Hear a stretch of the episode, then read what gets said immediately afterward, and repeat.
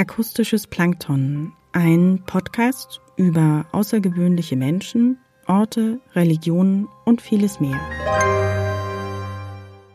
Biografisch, fiktiv oder persönlich.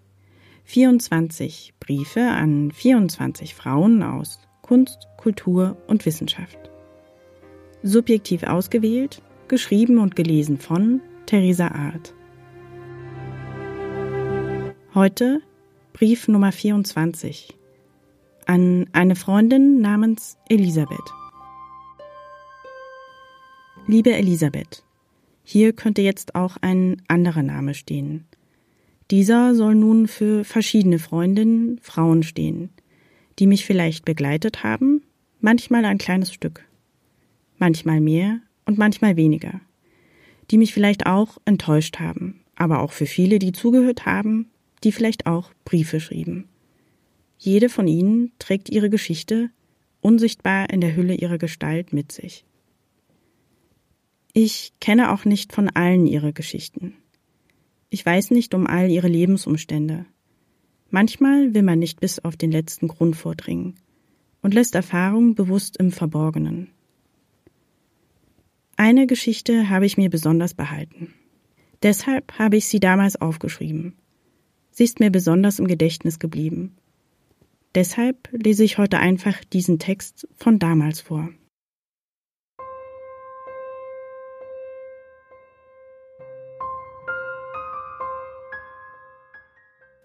Wir beide haben uns seit einigen Jahren nicht mehr gesehen. Ein paar Mal hatten wir uns noch E-Mails geschrieben, aber immer nur sporadisch. Manchmal hatte ich ein Treffen vorgeschlagen, aber keine direkte Antwort von ihr erhalten. Doch erst kürzlich bekam ich eine überschwängliche Einladung für ein Treffen.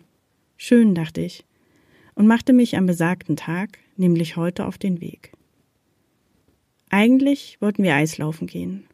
Doch als wir dann vor der abgetauten Eislaufbahn standen, entschlossen wir uns, unser Gespräch in ein Café zu verlegen. Wir liefen am Flussufer entlang und es schneite so sehr, dass wir nur noch die Umrisse der Stadt sehen konnten. Später entschieden wir uns doch eher für ein nicht ganz so einladendes Café, um uns aufzuwärmen. Eigentlich war Elisabeth wie immer, so wie ich es erwartet hatte. Gut gelaunt, aber nicht zu übertrieben und offen. Viel Wichtiges haben wir nicht besprochen.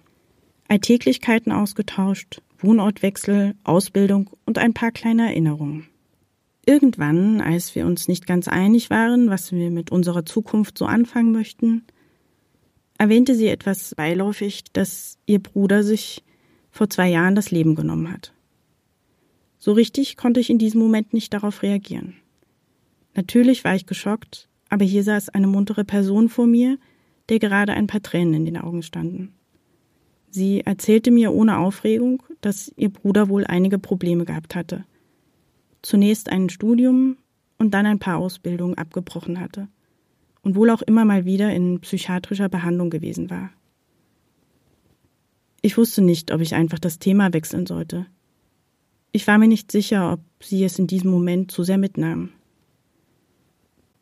Dann meinte sie nur, er hat nicht einmal einen Abschiedsbrief geschrieben. Wirklich erstaunt war ich darüber nicht, und weiter erzählte sie mir, dass sie mit ihren Eltern zuvor verreist war und nach der Heimkehr am nächsten Tag ihren Bruder in seinem Bett gefunden hatten. Ohne Nachricht, nur so. Für Elisabeth ist es so, als hätten sie alle Hinweise, die ihr Bruder vor seinem Tod gegeben hat, bemerken müssen. Aber es waren eigentlich viel zu kleine Zeichen, viel zu klein, um sie im Alltag zu bemerken. Er hat seine Zeitungsabonnements gekündigt, erklärt mir Elisabeth.